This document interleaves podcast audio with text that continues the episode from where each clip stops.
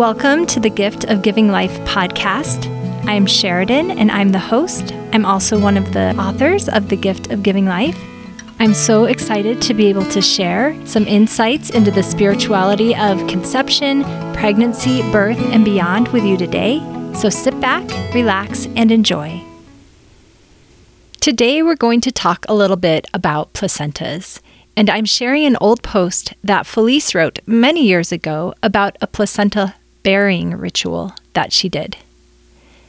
And it reads When Phoebe was 18 months old, I realized that I still had her placenta in my freezer. I had just started to date. I was a single mom through most of my pregnancy. And a boyfriend found the placenta box and asked, What's this? That's when I realized it was time to do something with it. I'd always planned on burying it under a tree, but wondered if there was some sort of ceremony I could perform. With a little help from Google, I found that yes, this type of thing is well written up. So I found a template and made up my own ceremony from that.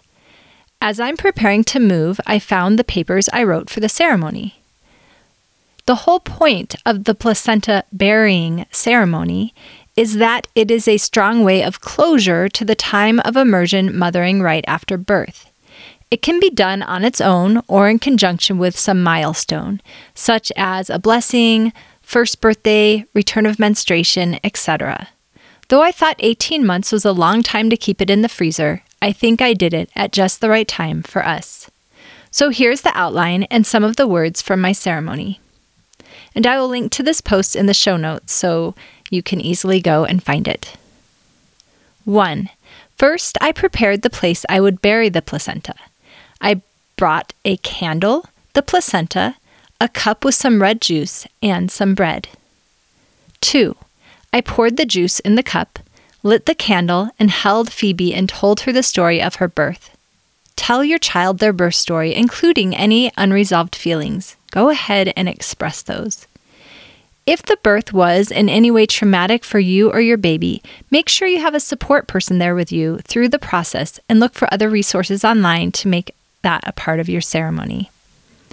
And I also, this is Sheridan speaking now, have a resource for moms to heal from traumatic births, and I'll link to that in the show notes as well. Here is a small excerpt from my words to Phoebe. Phoebe, I'm going to tell you the story of your birth. On the day you were born, I was so anxious to meet you. I got in the birth tub and labored. We called Ken Carabello to give me a blessing, and then Davy made me walk for an hour. I kept saying, Is she here yet?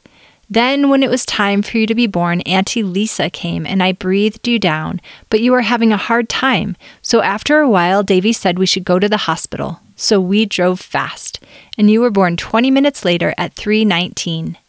You were tired. You nursed right away, though, and snuggled up with me. We went home, and you didn't leave my side the whole time. I was sad about some things, but I was so happy that you got here safe and beautifully. You were born naturally and without any drugs, and we were both empowered by the whole experience. For a long time afterwards, I felt like I could do anything.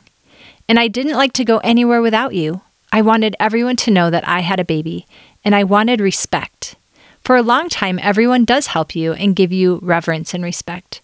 But then you get wrapped up in being a mom, and life just becomes normal but it's important that we don't forget what a miracle you are and how you got here. Number three. At this ceremony, when we are about to bury the placenta, it is a time to heal from all the things that were unresolved and let go of things. Then make eye contact with your child as you say, We are letting go of the organ that held us together and nourished you. As you grow and become independent, you will be nurtured by the Earth Mother, God, and your Heavenly Mother, just like the earth is going to nourish this tree. Number four. Next, we buried the placenta and tree. We ate a little of the food and juice. Today, I am celebrating being a mother, the joy you have brought me, all the friendships, the confidence, the closeness with our Heavenly Father, who is the priesthood holder in our home. The whole pregnancy, birth, and mothering experience has made me so strong. I can do anything, and it's all because of you. Then I mixed some juice with the soil and put it on her belly button and said, You will always be my baby, But motherhood is a journey, and the end goal is surrender. I have to raise you to leave me and become independent. So, with the burial of this placenta, I now release you to grow into the person you were born to be, setting aside my own fears and expectations that I may have for you. Although I hope that you can always rely on me, like the Mother Earth for lifelong nurturing, I wish you never cease to grow in strength, love, wisdom, gratitude, your whole life and into the eternities. Number six, then I used the juice and mud to draw a heart around my own belly button and said, I bless my womb and reclaim it as a private place belonging only to me. I am moving forward with creative projects like my pregnancy birth book and a novel. And then express thanks to the women and celebrate your creativity. Next, I got out some lip gloss and put it on to symbolize the return of my sex appeal and interest in sex. 7. Closing. I would like to close by declaring my willingness to conceive again and my openness to all the love that the universe has to offer me. Then I poured the rest of the juice onto the earth and scattered the breadcrumbs for the birds.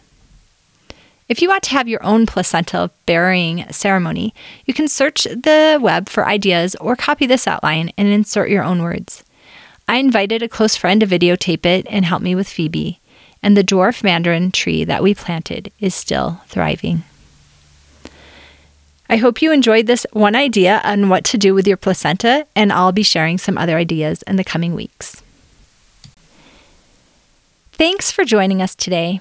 If you have an experience that you want to share about the spirituality of pregnancy or birth, please contact us. We love having guests on the podcast, or if you prefer to just write up your experience, we are happy to share it on our blog or on Instagram.